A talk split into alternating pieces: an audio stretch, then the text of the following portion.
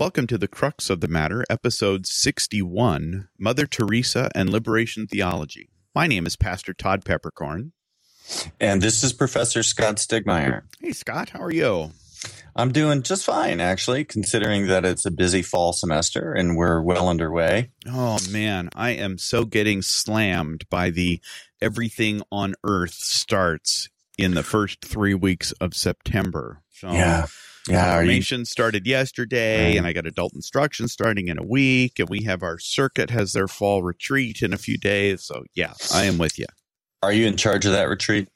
Um, I am the program coordinator for our. We have two circuits that meet together, and um, and I'm the I'm in charge of the of developing the program and what happens at Winkels. So kind of yes, I guess that's the answer. Yeah, good, good. Yeah. Something something else to be in charge yes. of. It's an opportunity for me to develop my delegating skills. So yeah, uh, yeah that's, that's good. That's a good thing. So so what are you teaching this fall?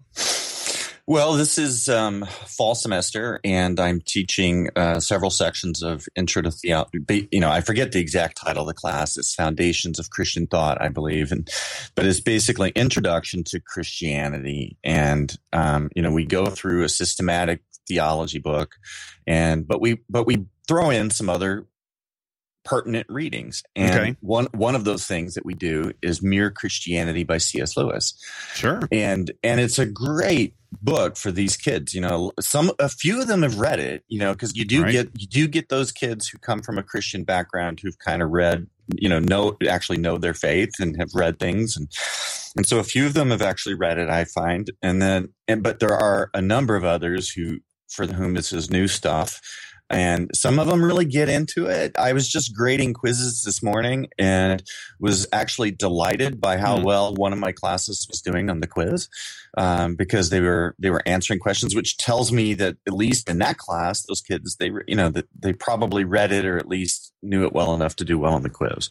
Well, that's a good thing because uh, yeah, just just getting to the point of of kind of reading things. And I know that sounds stupid, but uh, we kind of don't really read very often anymore, not nearly as often as we uh, as we once did.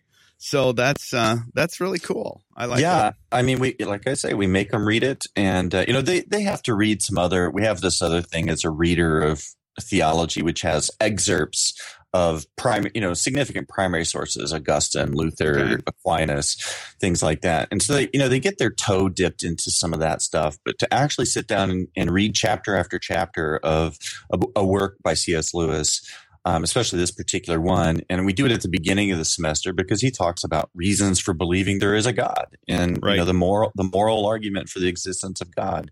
Uh, and so anyway, it's kind of it's kind of fun at this point in time, and the semester starts to drag, or at least I start to drag, probably uh, two thirds into it, and I have to work on improving that. But, right. but right now, it's it's pretty good. Well, the nice thing about teaching something multiple times, of course, is that you don't have to start from scratch. You can actually improve what works. And I feel a big, I feel that, you know, very strongly right now. Right. Um, this is only my second fall teaching as a professor, you know, for teaching professionally like this and this at this level. And of course, I'd read Christian, mere Christianity in my youth and I had looked at it over the years, but uh, so I was generally familiar with it. But when I taught it last fall, I'd never really taught it before. Right. And uh, so, yeah, you're right. You know, now I'm, I'm, uh, you know, it's much more familiar. I, I know what, what, how to, how to explain it better than I did last fall. So I just, you know, I'm kind of hoping that the first year newness is worn off a little bit. And, um, you know, anyway, it's like anything else. You do it a few times, you get better. So happy sophomore year. Yes, it is my sophomore year. So instead of just being a fool, now you can be a wise fool. I'm so, a wise fool. Yeah, sure. that's good. Well, I, you know, after 20 years, you'd think I'd have confirmation figured out, but I always, every single sure. fall, I feel like I'm starting from scratch. I know exactly and, what you're talking about. Sure. And my start from scratch this year is, uh, and I know we've talked about it here before. I have uh, basically three classes that we meet in, and it covers third through eighth grade, basically. Mm-hmm. So, wow. Uh, wow. yeah. So, uh, you know, you can take a class multiple times. Uh, so we have a Bible catechesis class, which is more or less third and fourth grade. So we kind of go through the major stories of the Bible. That takes about two years. And then we have a uh, first communion catechesis, which most often ends up in fifth or sixth grade, sometimes a little older, sometimes a little younger. Um, and that one is kind of first pass through the small catechism. And then we have confirmation catechesis, which is generally seventh, eighth grade. And mm-hmm. that one is a more in depth look and review of what we did in first communion catechesis. So this year, the new piece is for that first communion catechesis. I am requiring at least one parent to sit in on the entire class. So nice, nice. not just once, but for the mm-hmm. whole year. Mm-hmm. So we had our wow. first class last night and um and it was i mean obviously that changes the dema- the dynamics in a class fairly dramatically when your mm-hmm. parent is sitting right next to you. Mm-hmm. um and that's going to take me a while to kind of wrap my brain around how to work that in a way so that the parents aren't just essentially disciplinarians to make sure that their kids are behaving but are participating in the teaching. Oh yeah. I, I think that's going to be the trick. But well and they're and they're part and they're learners as well. Mm-hmm. I mean, you know, mm-hmm. so it gives you an opportunity to make sure that they're boned up on this material as well. I, right. I you know, I, I, did it both ways, and you know, I'll be anxious to kind of hear how you feel at the yeah. end of the year. But so I'll talk about it after after a few weeks.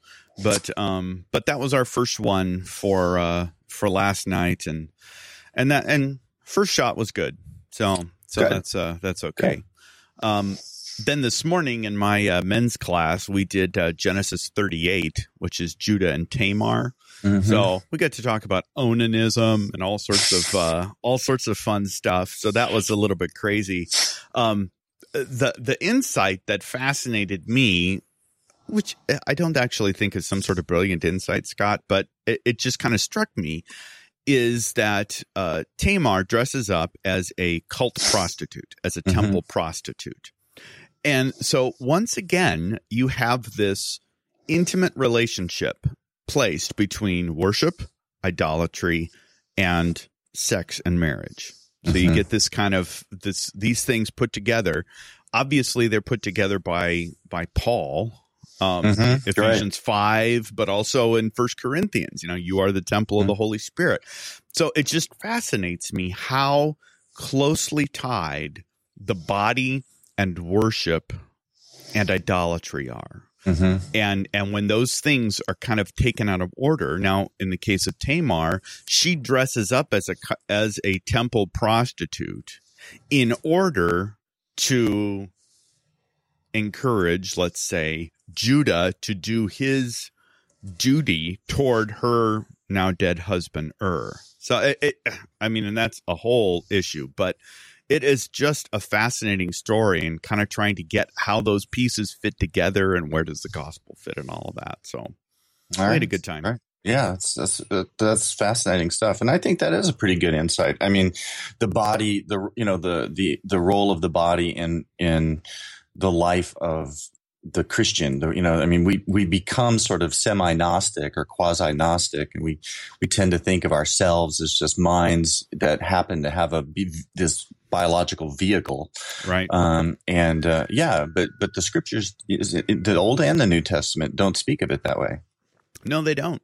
Uh, no, and and so there is just this link, this huge cord that ties the body to worship, mm-hmm. and and that cord, I think that we either ignore or actively reject. Yeah, by and large. Yeah, so, right, right.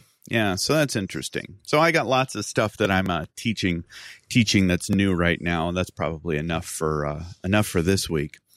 But but as you and I kind of uh, tried to get our act together on what we were going to talk about, the topic that we thought would be worth a few minutes of conversation at least uh, was the topic of Mother Teresa, or or uh, for my uh, Roman Catholic brothers and sisters, Saint Teresa of Calcutta. Mm-hmm. Um, why is Mother Teresa in the news right now? Well, if, if, if our listeners are hiding under a rock or, or or don't read the news or don't care about religious news, right. um, she she's been declared a saint of the Catholic Church. A saint. Uh, yeah, Mother Teresa um, of Calcutta, who you know, is known for her charitable works with the poor and, and starting a, a, an order of nuns that works with um, helping the very poor in cities around the world um, has been elevated to the rank of saint, and it's probably pretty quick. I, I don't, I, am no expert on this process, but it seems like this is usually something that happens, uh, you know, over a longer longer period of time. She's only been dead for, I mean, she died in what 1998 or something, yeah, 97, 97 so yeah, less than 20 years. Right, right. So you know, while certainly others have been elevated as quickly, and you know, notably the Pope John Paul II, right, um, most recently. But um, anyway, so so that's kind of big news if you're a Roman Catholic or if you care about this stuff, right? Well, and and a figure like Mother Teresa is. Uh, I, I, mean, it just fascinates me on how a, a, a figure like her is going to be handled in the media. Because mm-hmm. you have this woman who is a religious. She's a nun.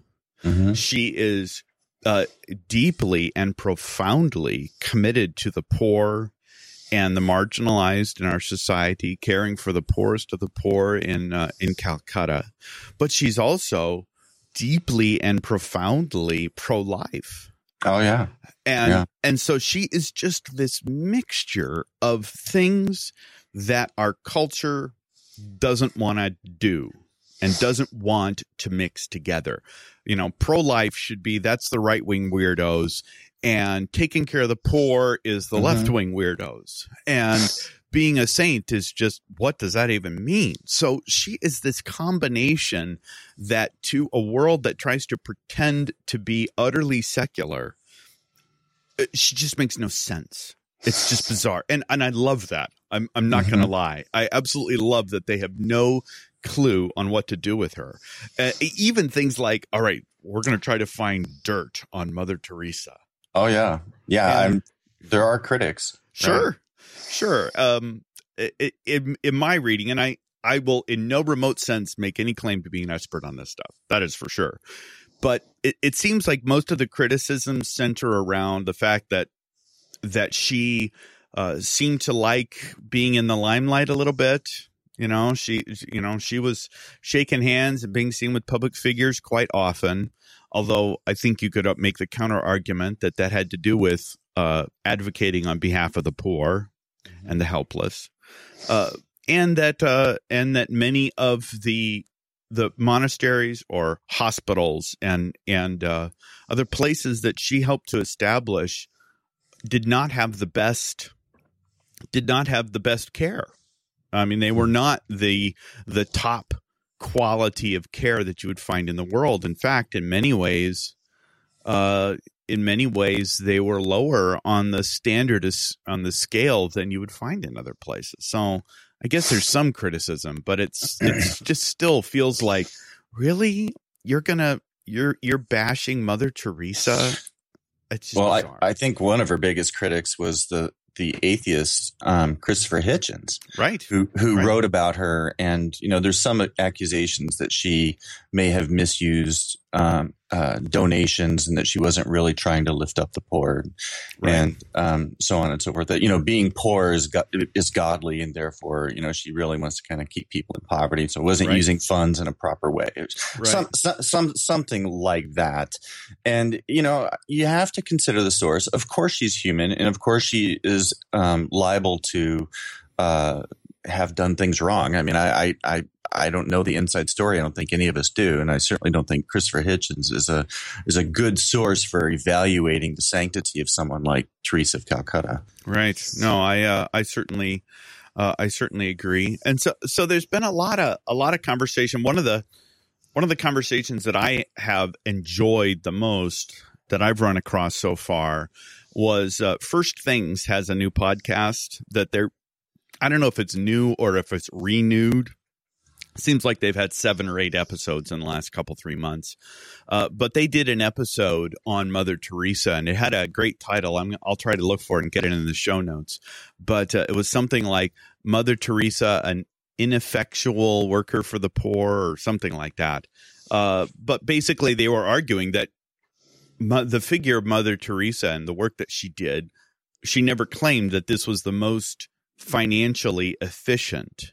That was not what this is about. Mhm. Um, so it, it was really an interesting, uh, an interesting little uh, uh, podcast on that. I thought worth hearing. Yeah, I'm gonna I'm gonna hunt for that because I I have listened to their podcasts in the past and have really enjoyed them. Um, Right. But they don't seem to come out with the you know with consistency or regularity. So Right. I'll have to I'll have to dig for that. Yeah, check in your podcast queue, find out if you're still subscribed or something like that. Right. They did right. another one a few weeks back on uh, the musical Hamilton.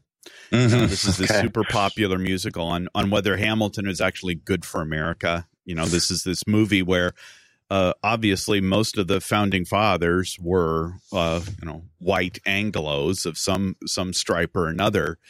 And and in the musical, they are mostly played by people of color or of other nationalities, and and the whole thing is written in a uh, rap slash hip hop style.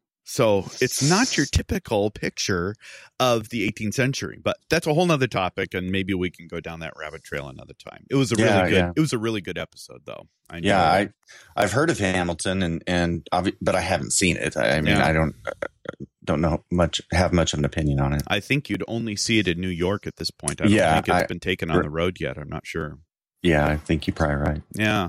Now, so as a Lutheran, what is a Lutheran to do with the Roman Catholic Church declaring Mother Teresa a saint?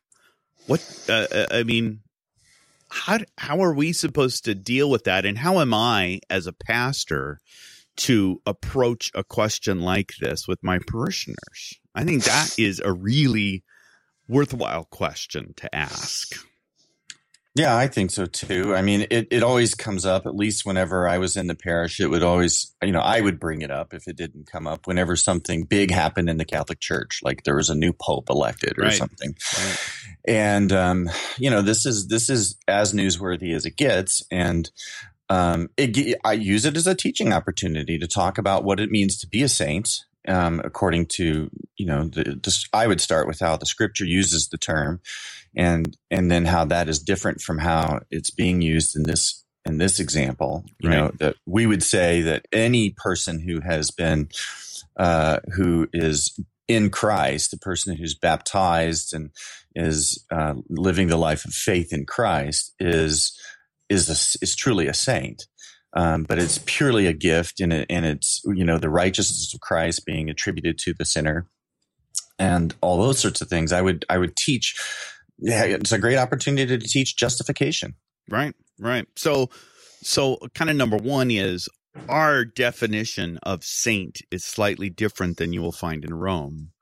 Um, I, I actually think that Rome may have more than one definition and that they kind of exist simultaneously because St. Paul uses the term saint uh, really as a synonym for Christian, you know, to the Mhm. saints residing in Ephesus, sort of, Mhm. sort of thing.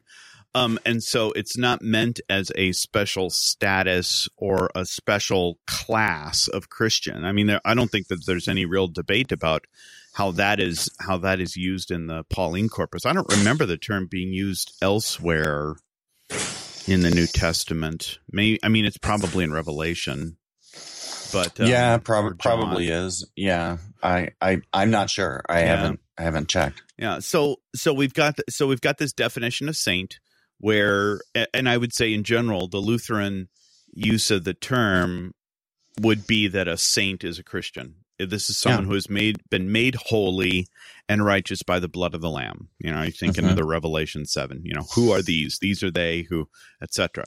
Uh and so that's kind of number one is that when we use the term saint, we generally think of it in a different category. Whereas with Rome, it is a technical term, and someone is is declared a saint. It's called being canonized, being declared a saint uh, by the church itself. And there's a very specific process of of nomination, and there's actually an entire group at the at the Vatican that that has to go through this investigation process. I'm pretty sure that a part of it is that the person has to have two uh, two have actually performed two miracles that can be attested, that is, that can be verified independently.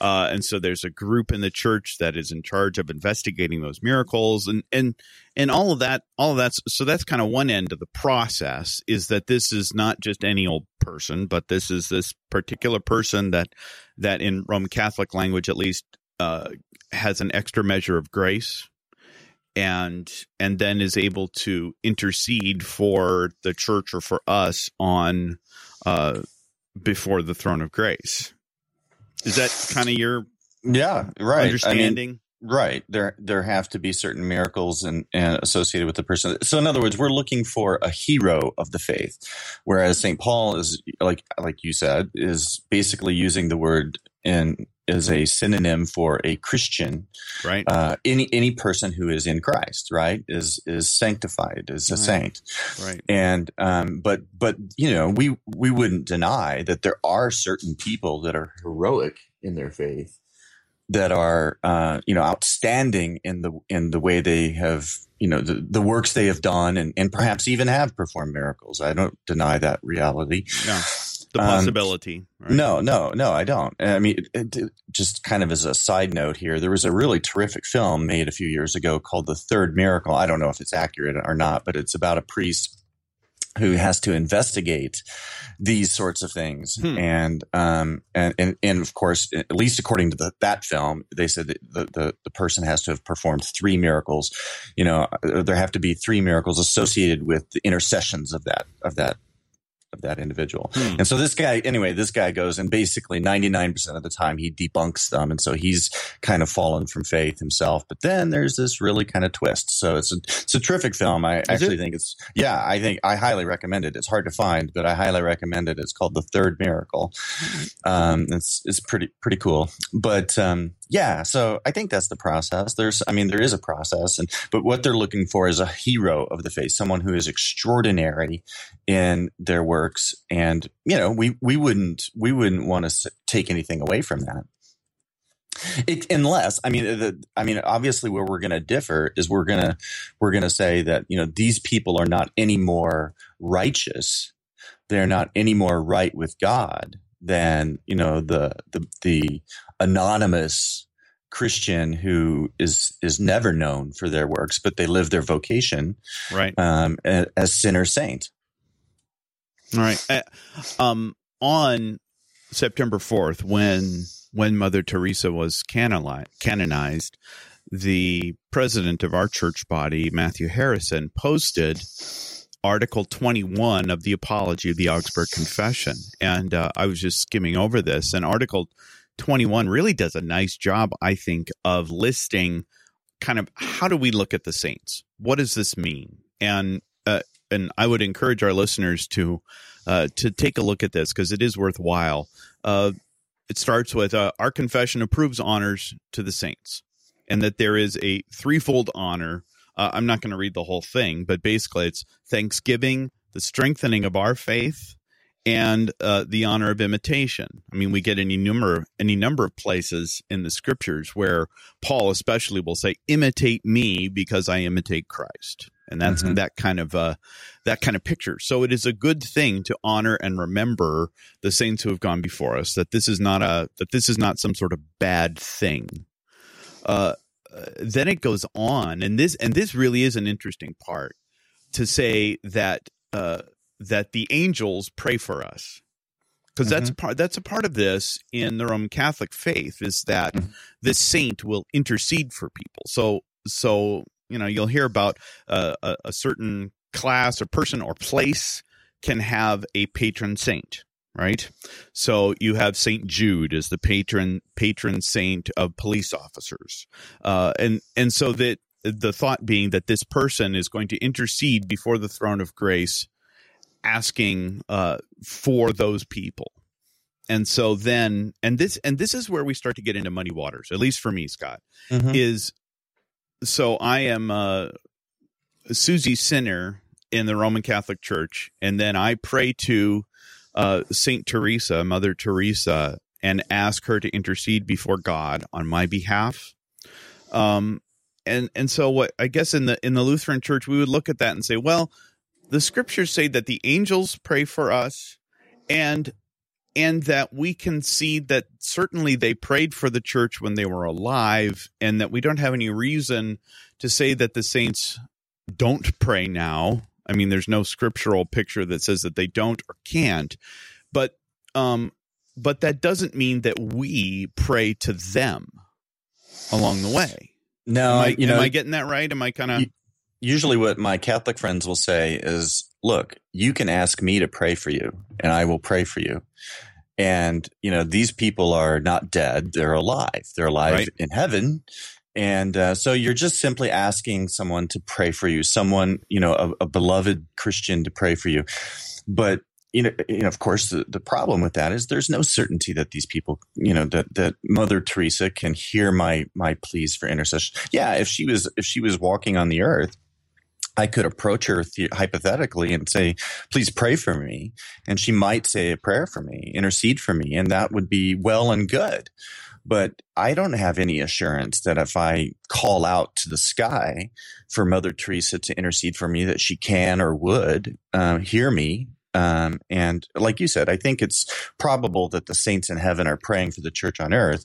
Is the, where what's questionable is what, and you know, where there's no assurance, there can be no comfort that they actually hear the the pleas of the of of people today on on the earth. Right. So you have this intercession issue, which is a which is a problem.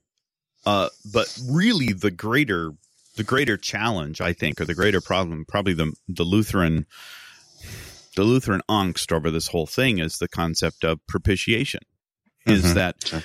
uh, it's one thing to ask uh, to ask the saints to pray for me, to intercede for me. It's another thing entirely to say that I receive the merits of this person because they had an extra measure of grace. Because uh, so now that now I can receive some benefit from them that is apart from or even addition to Christ Mhm. and there and there uh, a lutheran is going to put the red flag down and say Mhm. there's one mediator between god and man the man christ jesus and and so the the notion of mediation that uh, christ alone paid the price for all of our sins and and so neither saint teresa nor anyone else can do that uh, and so that's I, I think that's where for the lutheran all of this stuff just starts to get I- I start to get antsy and and I don't want to go there. And a part of it is uh, uh, this. I'm sure this will come as a great shock to you, Scott. But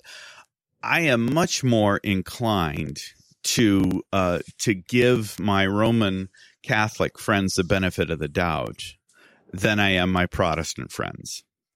Because I think that Lutherans have largely been Protestantized for a very long time, and so and and and I will freely admit that that's uh, that's that's kind of my own problem or concern, but uh, but I can't go there when it comes to this notion of propitiation. So so that's where uh, when I look at a figure like Mother Teresa, I want to look at what was the you know she she spent her life serving her neighbor, caring for the poor and those in need. She is a model of of faith and love uh, to to Christians the world over. That's all good.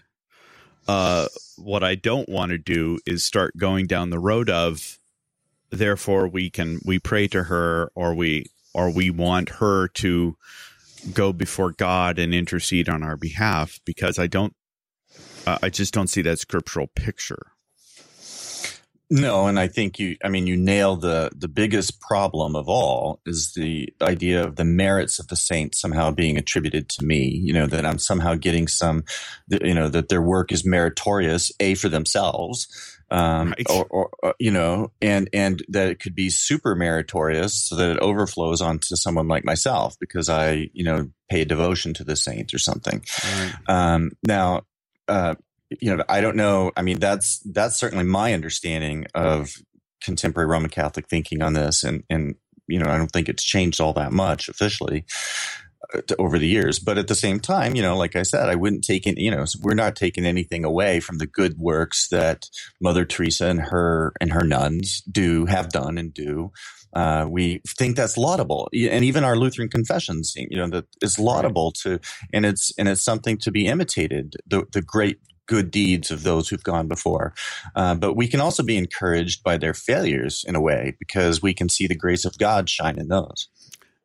So I, I want to extend an invitation, a couple invitations here. First of all, to our, uh, to our, if we have any Roman Catholic listeners, and we've and we have uh, misportrayed uh, the Roman Catholic views on this, I want to know. Please write me, uh, write us. You can write us at uh, feedback at the crux of the matter.net. Um, find us on Facebook or find us on Twitter, wherever it is, crux or crux of the matter. Uh, uh, tell us where we've either misportrayed the Roman Catholic view or if there's a better way to say it or look at it. I would love to hear it, seriously. Um, the other the other invitation of the other question that I have, and this really is because I don't understand it. Maybe you understand it and you can help me get it, Scott. Is how does the Eastern Orthodox Church view the saints or the merits of the saints, intercession of the saints? Is it different than Rome? Is it more or less the same as Rome? I honestly don't know. Uh, and I would love to get a. Uh, I would love to have a better picture of that. So if we have any Orthodox yeah. listeners, help a help a Lutheran out here. Yeah, I would be mostly speculating. Uh, you know, uh, uh, and, and my speculation would be that they would have similar views because some of these views are quite old. I mean, these are ancient. You know, the the ideas of of honoring the relics of the of the martyrs is right. is a is a pretty old oh, tradition. Absolutely, second so, century for sure. Yeah, so so I think that I think that the Eastern Orthodox Church is probably going to have some of this uh, same approach, but probably not as developed. Yeah, that's my guess too. But uh, but I don't want to guess. I would prefer to actually know. So yeah, well, that's our uh, that's our conversation on uh, on Mother Teresa, and uh, I'm sure that there's a lot more that could be said along the way. We haven't even gotten into liberation theology, but maybe we can uh, take that up another time. Scott, is that all right with sure. you? All yeah, right. absolutely. If you are interested in any of the notes about some of these things that we talked about, you can find our show at thecruxofthematter.net. And the show notes for this episode will be at thecruxofthematter.net slash podcast slash 61 61 so you can find it there and i would invite you to do so and give us some feedback if you got it so my friend anything bringing you joy right now that you'd like to share with the class uh, not very much, unfortunately. yeah. You want me I, to go uh, first? Uh, no, I've got something. Okay. Um, uh, there's um, there's a writer that I've uh, been following for a few years named Sherry Turkle. Okay. Um, a few years ago, she's a, she's a oh, I kind of forget what her expertise is, but she she taught at, at MIT. I think she might be at Harvard now, but she um, wrote a book a few years ago called Alone Together okay. alone together, which was really about uh, where she studied the uh, the effects that our technology, our especially our social media technology, is having on us and on our children, and how it's creating more loneliness, even as it is connecting us uh, together in a way. Hmm.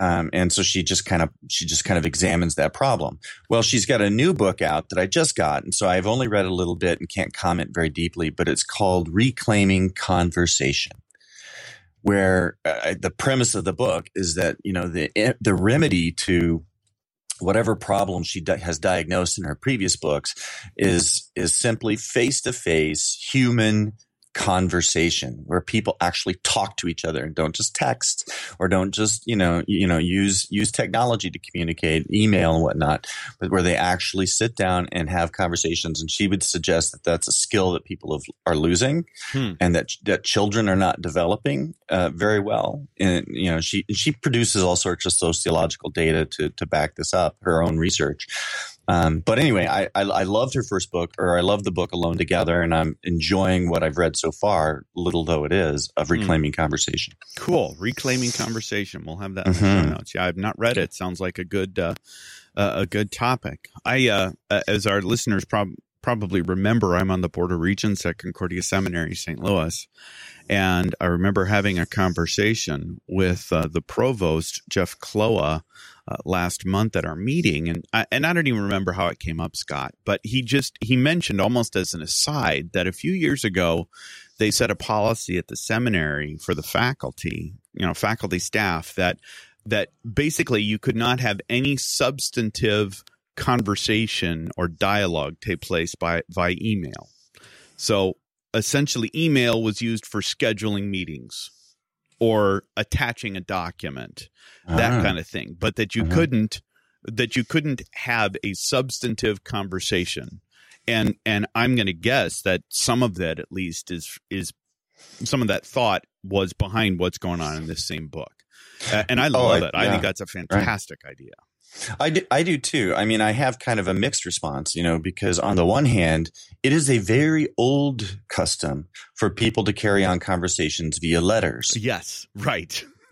Okay, that has been around for as long as there has been writing and literacy. and letters. probably. Yeah. And letters, yes. People have corresponded and carried on quite intimate conversations quite successfully um, via letters. So, email, because the problem, you know, some of the problems with email versus writing a physical paper letter is the timing element. You know, I can jot off an email and you'll have it within six seconds. Whereas if I'm going to write a letter, it's going to take me longer. It's going to require more thought. I have to go through more steps to get it to you. Right. And, and, and therefore it might, you know, might not have the same emotional explosiveness that, that email can have. Cause we, you and I, we could have sent a hundred emails back and forth to each other in a weekend.